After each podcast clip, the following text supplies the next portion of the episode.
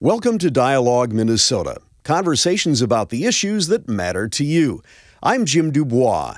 Minnesota has some of the nation's worst achievement and opportunity gaps between whites and people of color. These disparities manifest themselves in lower high school graduation rates, lower homeownership rates, and less accumulation of wealth for non white Minnesotans. This week on Dialogue Minnesota, University of Minnesota professor of sociology and department chair Doug Hartmann discusses these racial inequities and the challenges society faces in trying to level the playing field. Professor Hartmann, welcome back to Dialogue Minnesota. Pleasure as always. When we say that Minnesota has high achievement and opportunity gaps, what are we really talking about and what measurements are we using to assess these gaps? What we're talking about is the distance or gap between how often we're talking about in racial terms how the white majority group is doing relative to people of color. Depending on the domain, it could be measures of housing segregation, academic achievement, wage and income, access to health care. Sociologists and demographers create rates to measure those things for all different groups of people. And in Minnesota, what is the case white folks are significantly higher on those measures than people of color.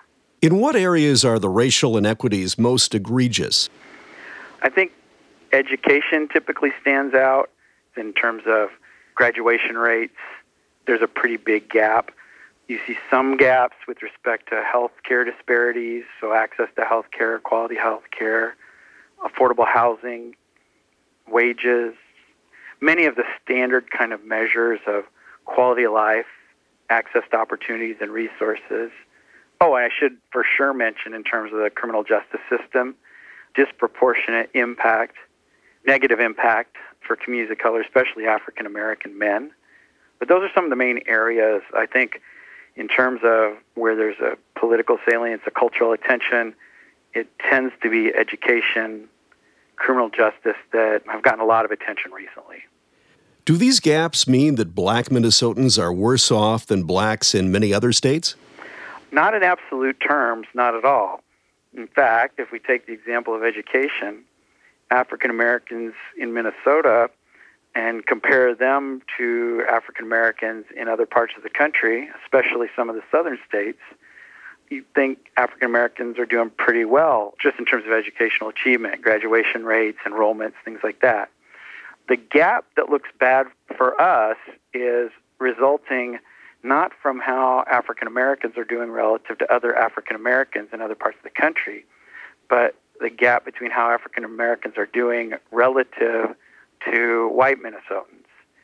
And it's kind of a statistical thing. What makes this gap look large is because Minnesota as a whole is a place that white Minnesotans are doing very well, quite well nationally in terms of graduation rates, in terms of income, mobility, housing.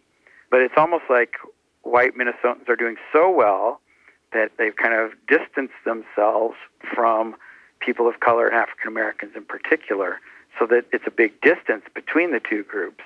But it's not that African Americans are doing worse relative to others of their similar status in the country. It's relative to other Minnesotans.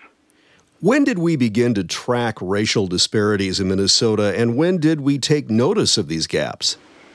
I think we tracked disparities for a long time. I think that the attention to the gaps, I've been in Minnesota 20 years. I think it's in the last five to eight years we've really started to talk about that a lot. And I think the reason is because Minnesota, for many generations, had a pretty positive, optimistic view of itself and of the experience for people of color because we tended to focus on how people of color did relative to other parts of the country, and we didn't pay so much attention to how they were doing relative to other Minnesotans.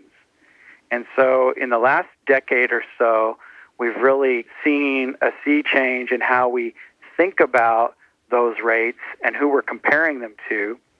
And I think that's especially happened as we've had attention not only to the disadvantages or challenges that people of color face, but how their experiences compare to white Americans. So in the last decades, we've had a lot more attention not only to racial disadvantage, but also to racial privilege. The opportunities that are afforded some at the cost or the, the challenges that others experience. And so that's really, in a lot of ways, what the idea of the racial gap is trying to measure and call attention to is not just the absolute success or challenges of a group, but how groups stand in relationship to one another. One other thought on that sociologists have done this for a long time. Um, we've always often thought about race as race relations, the relations between different groups. This is a variation on that. But I think as a country, uh, we often didn't think like that. We thought in more kind of absolute terms. Professor Hartmann, you mentioned one explanation for the education gap here in Minnesota, and that's the fact that white students outperform their counterparts in other states. Do we have any theories, though, as to what has caused other great racial inequities in our state? For example, the opportunity gap. I think the two aren't disconnected. Like in the schools, I think there's some folks who would say the schools are oriented towards the culture, the background of white Americans and so it's really set up for their success, but the curriculum or the teaching styles or the institutions themselves don't have the systems or the resources to really speak to folks with different backgrounds, different needs, different cultural understandings. So that's one thing. When we think about housing or like so income and wealth, I think we have big wealth gaps in this state. I think it's even a little more just the way that historical advantages accrue over time. So that, you know, you think about the great housing programs, the GI Bill, the other Sallie Mae loan programs of the 50s and 60s that enabled the growth of suburbs, enabled the growth of mass home ownership. Those were really racialized programs that were accessible far more to white Americans than Americans of color. And in a certain sense, what we're seeing in the housing context and the wealth context is what happens from one generation to the other when one family or group of families is able to buy a house and make an investment that becomes resources and um, support for generations to come, and other groups aren't open to having that opportunity to invest. And taking it one step further, um, we know now that Minnesota was the place that had racial covenants um, in place so that housing in some neighborhoods and entire communities wasn't just there wasn't loans, those houses weren't even available to people of color. Um, my point on this about the gaps is that that is creating huge opportunities and privileges for the children of the parents who had access to those housing markets. And it's not just about housing them, but about the accumulation of wealth that weren't in fact, available for people of different racial backgrounds. We're talking with Doug Hartmann, a professor and chair of the sociology department at the University of Minnesota. We're talking about racial inequality in Minnesota and the state's achievement and opportunity gaps that are among the highest in the nation. A study by Professor Samuel Myers Jr. at the University of Minnesota found that the 50 largest banks in the Twin Cities disproportionately reject the loan applications of minorities. And a project in Hennepin County titled Mapping Prejudice has uncovered 30,000 racial covenant deeds. You mentioned that, which historically barred blacks from buying property in designated white neighborhoods. How should the state, especially the Twin Cities metro area, reconcile these wrongs? Well, I think the first step is acknowledging that they are wrong, admitting, acknowledging this legacies which is actually a pretty important step. I think a lot of people are quite surprised to learn of these things, aren't necessarily even willing to believe it sometimes. So, setting that historical record straight is important. And some of the contemporary record, too. Sam Myers' research on loan policies, that's pretty contemporary. And we still have a lot of folks who don't necessarily believe the research evidence that shows these disparate patterns addressing them more than just recognizing them is a bigger challenge. I think one of the challenges we have as a society is recognizing that just getting rid of bad policies and laws doesn't eliminate, much less erase, the inequities that they have produced. And um, there's a real difference between just getting rid of those laws versus taking positive, proactive action to help bring folks who've been negatively impacted by laws and policies not only to a level playing field, but to give them the resources and support that they would need to really make up for those gaps. What is being done currently in the state of Minnesota to address the achievement and opportunity gaps? Well, I think there's a lot of debates about that. And, like, if we're talking about education as one of the areas, is it left to the locales or the cities that have these gaps and larger populations? Is there statewide solutions? What's the state's role in distributing or redistributing resources and opportunities? I'm actually not sure that we have very many proactive policy solutions to the problems right now. I think right now the bigger challenge is just kind of acknowledging that these gaps exist and that they're the product not only of kind of the challenging circumstances that communities of color find themselves in, but also connected with the great privileges and opportunities that many white Minnesotans have. I actually think one of the problems that we have in Minnesota is that we like to think of ourselves as a pretty open, progressive place. And I think in a lot of ways we have a culture that is like that, but we don't necessarily have policies that create institutional opportunities or resources to really live up to that for the people that aren't living at the same level that everybody else is. Have we seen any success stories in other states to try and level the playing field? Well, I mean, in education, you know, you have when we kind of create statewide policies that put resources into neighborhoods and communities that are historically discriminated against or disadvantaged. I think those kind of programs work. Instead of thinking about other communities, I'd put it in a bigger historical context. I think after the civil rights movement, there was a whole set of policies that were imagined and created about housing and Head Start and educational programs that were designed to provide opportunities, new kinds of opportunities and support for people of color, especially African Americans at that time. But I think in the years since, we've turned back many of those programs, or we've seen how those came to be seen as kind of reverse racism. And in fact, when a lot of them, the whole point was to target the inequalities that we see.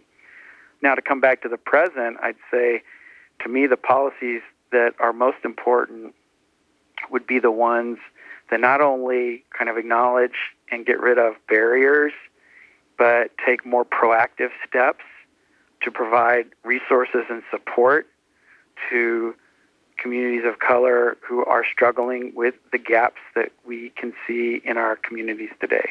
Has there been any success in trying to ameliorate some of the racial disparity gaps we've seen in Minnesota in recent years? Are there any success stories to cite? I think we have a lot of programs going on in Minnesota. I don't know that we're doing a great job at targeting the gaps. I'm not the kind of scholar who's as focused on one set of programs or another. It's probably something better to ask some other people about who are really policy scholars. I'm not saying that there isn't some successes, but my kind of orientation to this is at the big level, kind of in terms of whole communities, whole cities, our state as a whole. And I haven't seen a tremendous amount of progress on those gaps in the last few years. There has been a lot of discussion about possible ways to level the playing field and deal with some of these opportunity and educational gaps. There's been discussion of perhaps paying reparations to Native Americans or African Americans. Are some of the issues we're looking at, though, even beyond that kind of fix? It seems like a lot of the disparities are based upon entrenched institutions. How do we address that? That's almost a daunting uh, challenge.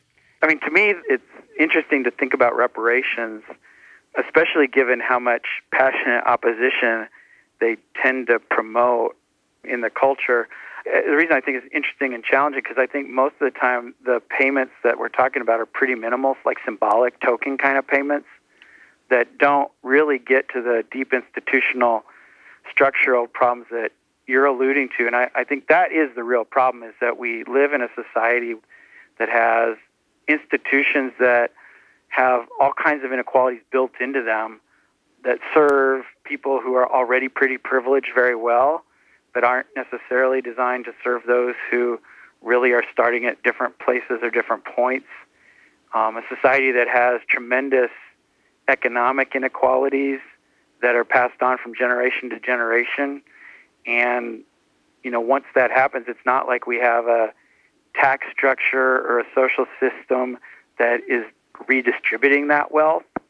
So it's kind of one of those things, talking about it like this, it's, I think, easy to analyze the problem and to see the depth of the inequities that we have in society and how pervasive they are. But it really is hard to think about solutions that are more than kind of short term, symbolic, or kind of at an individual level. And kind of, too, because we think so much at an individual level, we're not really usually thinking about policies that would radically restructure um, our institutions and society. In the 1960s and into the mid 1970s, one way where local school systems attempted to help reconcile the uh, inequalities between various public schools, depending upon the neighborhood they were in, was to provide busing that would balance the racial composition of various schools throughout the particular system. Those efforts, though, seem to have gone by the wayside. There's not a lot of talk about busing anymore. And of course, there was great resistance to busing at that time. A lot of uh, people referred to it as forced busing. Is this an area where we have failed? We're actually moving backward? It, it seems like there might have been more integration in schools in the 60s and 70s than we're seeing today. Yeah, I think I'd probably agree with that. I think what's accentuated that problem and contributed to some kinds of resegregation or the collapse of integration is not only the failure of busing, but unfortunately, in complicated ways, the rise of charter schools and magnet schools, which often have in recent years, especially in Minnesota, been promoted by people from different racial and ethnic backgrounds, not white ethnic and racial backgrounds. But those are tricky because they, one, often have a pretty homogeneous character. It's often composed of students and parents and families that are opting out of the public schools or of the larger collective communal organizations, many times for good reason, but they are pulling out of the broader integrated context and then also taking resources with them. So I think schools are a really challenging place to think about this. And I say that at the same time, recognizing that some of those larger, more integrated schools and school districts part of the reason why you see people pulling out of those is they haven't served folks well, including students of color. We hear a lot of talk about the concept of privilege, and you've been speaking to it throughout our interview today, particularly white privilege and male privilege. Schools are trying now to help their students understand the concept of privilege, and uh, even some larger corporations have diversity training where uh, looking at privilege is part of that curriculum. Do we need to do more of this? I think I would probably say yes. Maybe it's not even probably. I know I would say yes. We have to understand, I think, how inequalities are never kind of neutral and impacting one group only. But if you have somebody who's disadvantaged, that logically and necessarily implies somebody else, some other group, has advantages and privileges relative to those disadvantages. That's to me what privilege is about. You don't have privilege without having disadvantage somewhere else. And as a society, we need to acknowledge that.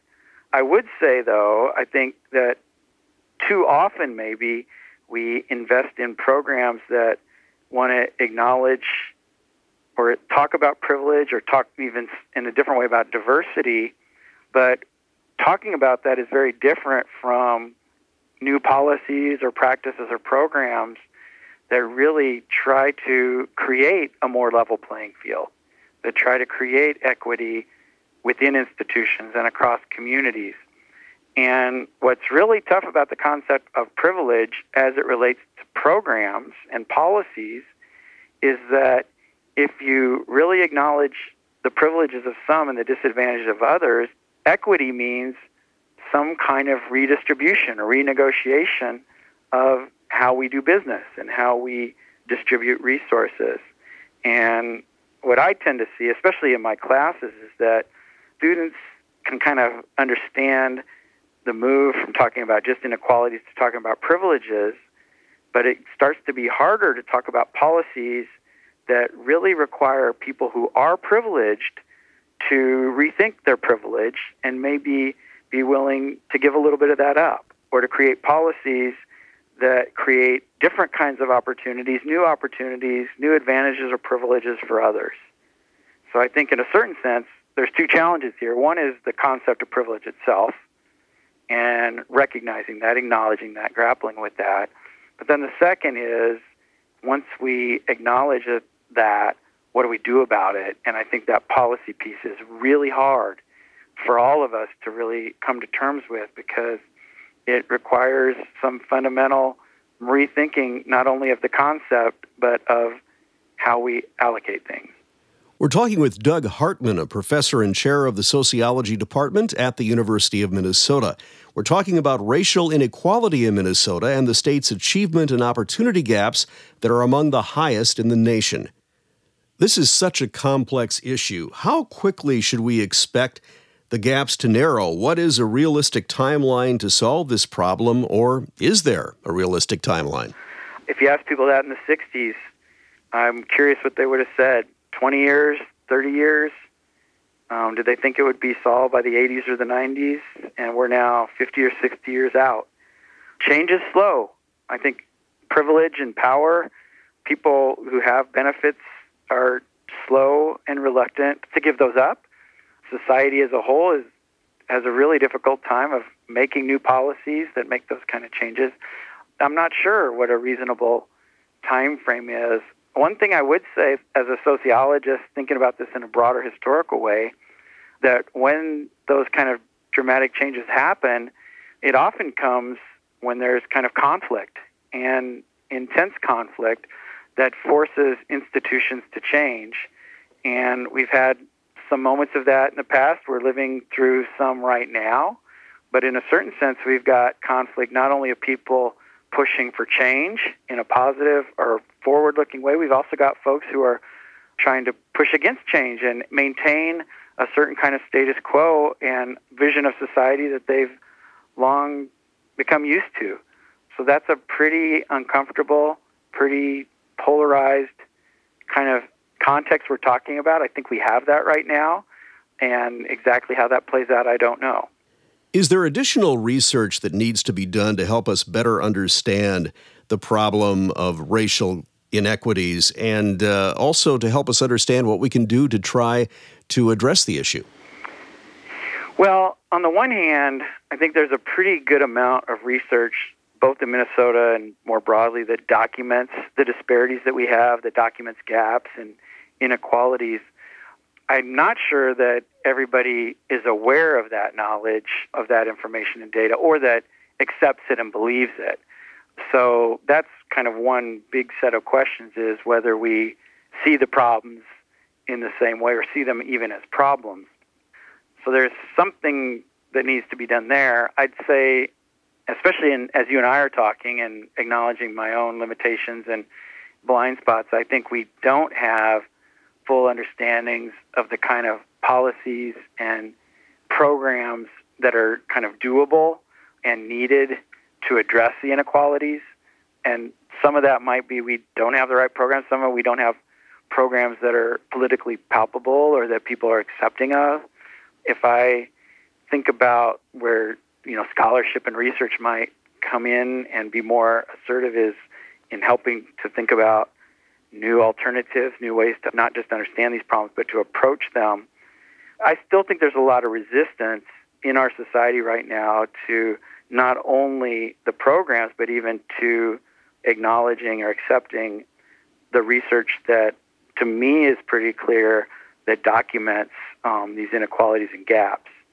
And so that starts to mean, to me, in a sense, the problem is not just research and information, it's also about politics and perceptions and Americans and Minnesotans very different views of what's good about our communities and where the problems lie. Following the election of Barack Obama in 2008 and his reelection in 2012, we heard a lot of talk about America perhaps becoming a post racial society. We know that's not true, but to some extent, was the election of Barack Obama, the nation's first African American president, perhaps a moment where we became more complacent, thinking that if we can have an African American president, there really isn't an issue with racial inequality anymore? Yeah, that's a good question. I think some of us became more complacent and kind of thought we had done enough. Others thought that was kind of crazy and this is exactly the moment where more needed to be done. And another set of people in society, I think, had a very re- different reaction than both of those and were actually quite upset and dismayed about the social changes that elected an African American man president. And I think a lot of the resentments and the denial and the bigotries that we see in society, they might have been kind of under the surface, but really got accentuated actually with the election of Barack Obama. And so I kind of see not only complacency in some segments of society, but also resentment and a sense of threat and of change happening too fast that I think is part of what we're living with right now. Doug Hartmann is a professor and chair of the sociology department at the University of Minnesota. Professor Hartmann, thanks so much for joining us on Dialogue Minnesota. I appreciate it. I felt like it was a, a tough conversation to go through, and uh, I hope folks find it useful. Dialogue Minnesota conversations about the issues that matter to you. House Democrats have opened up an impeachment inquiry into President Trump. Next week on Dialogue Minnesota, a look at the history of presidential impeachment and how the process may play out in the weeks and months ahead. I'm Jim Dubois. That's all for this week. Thanks for listening. See you next time.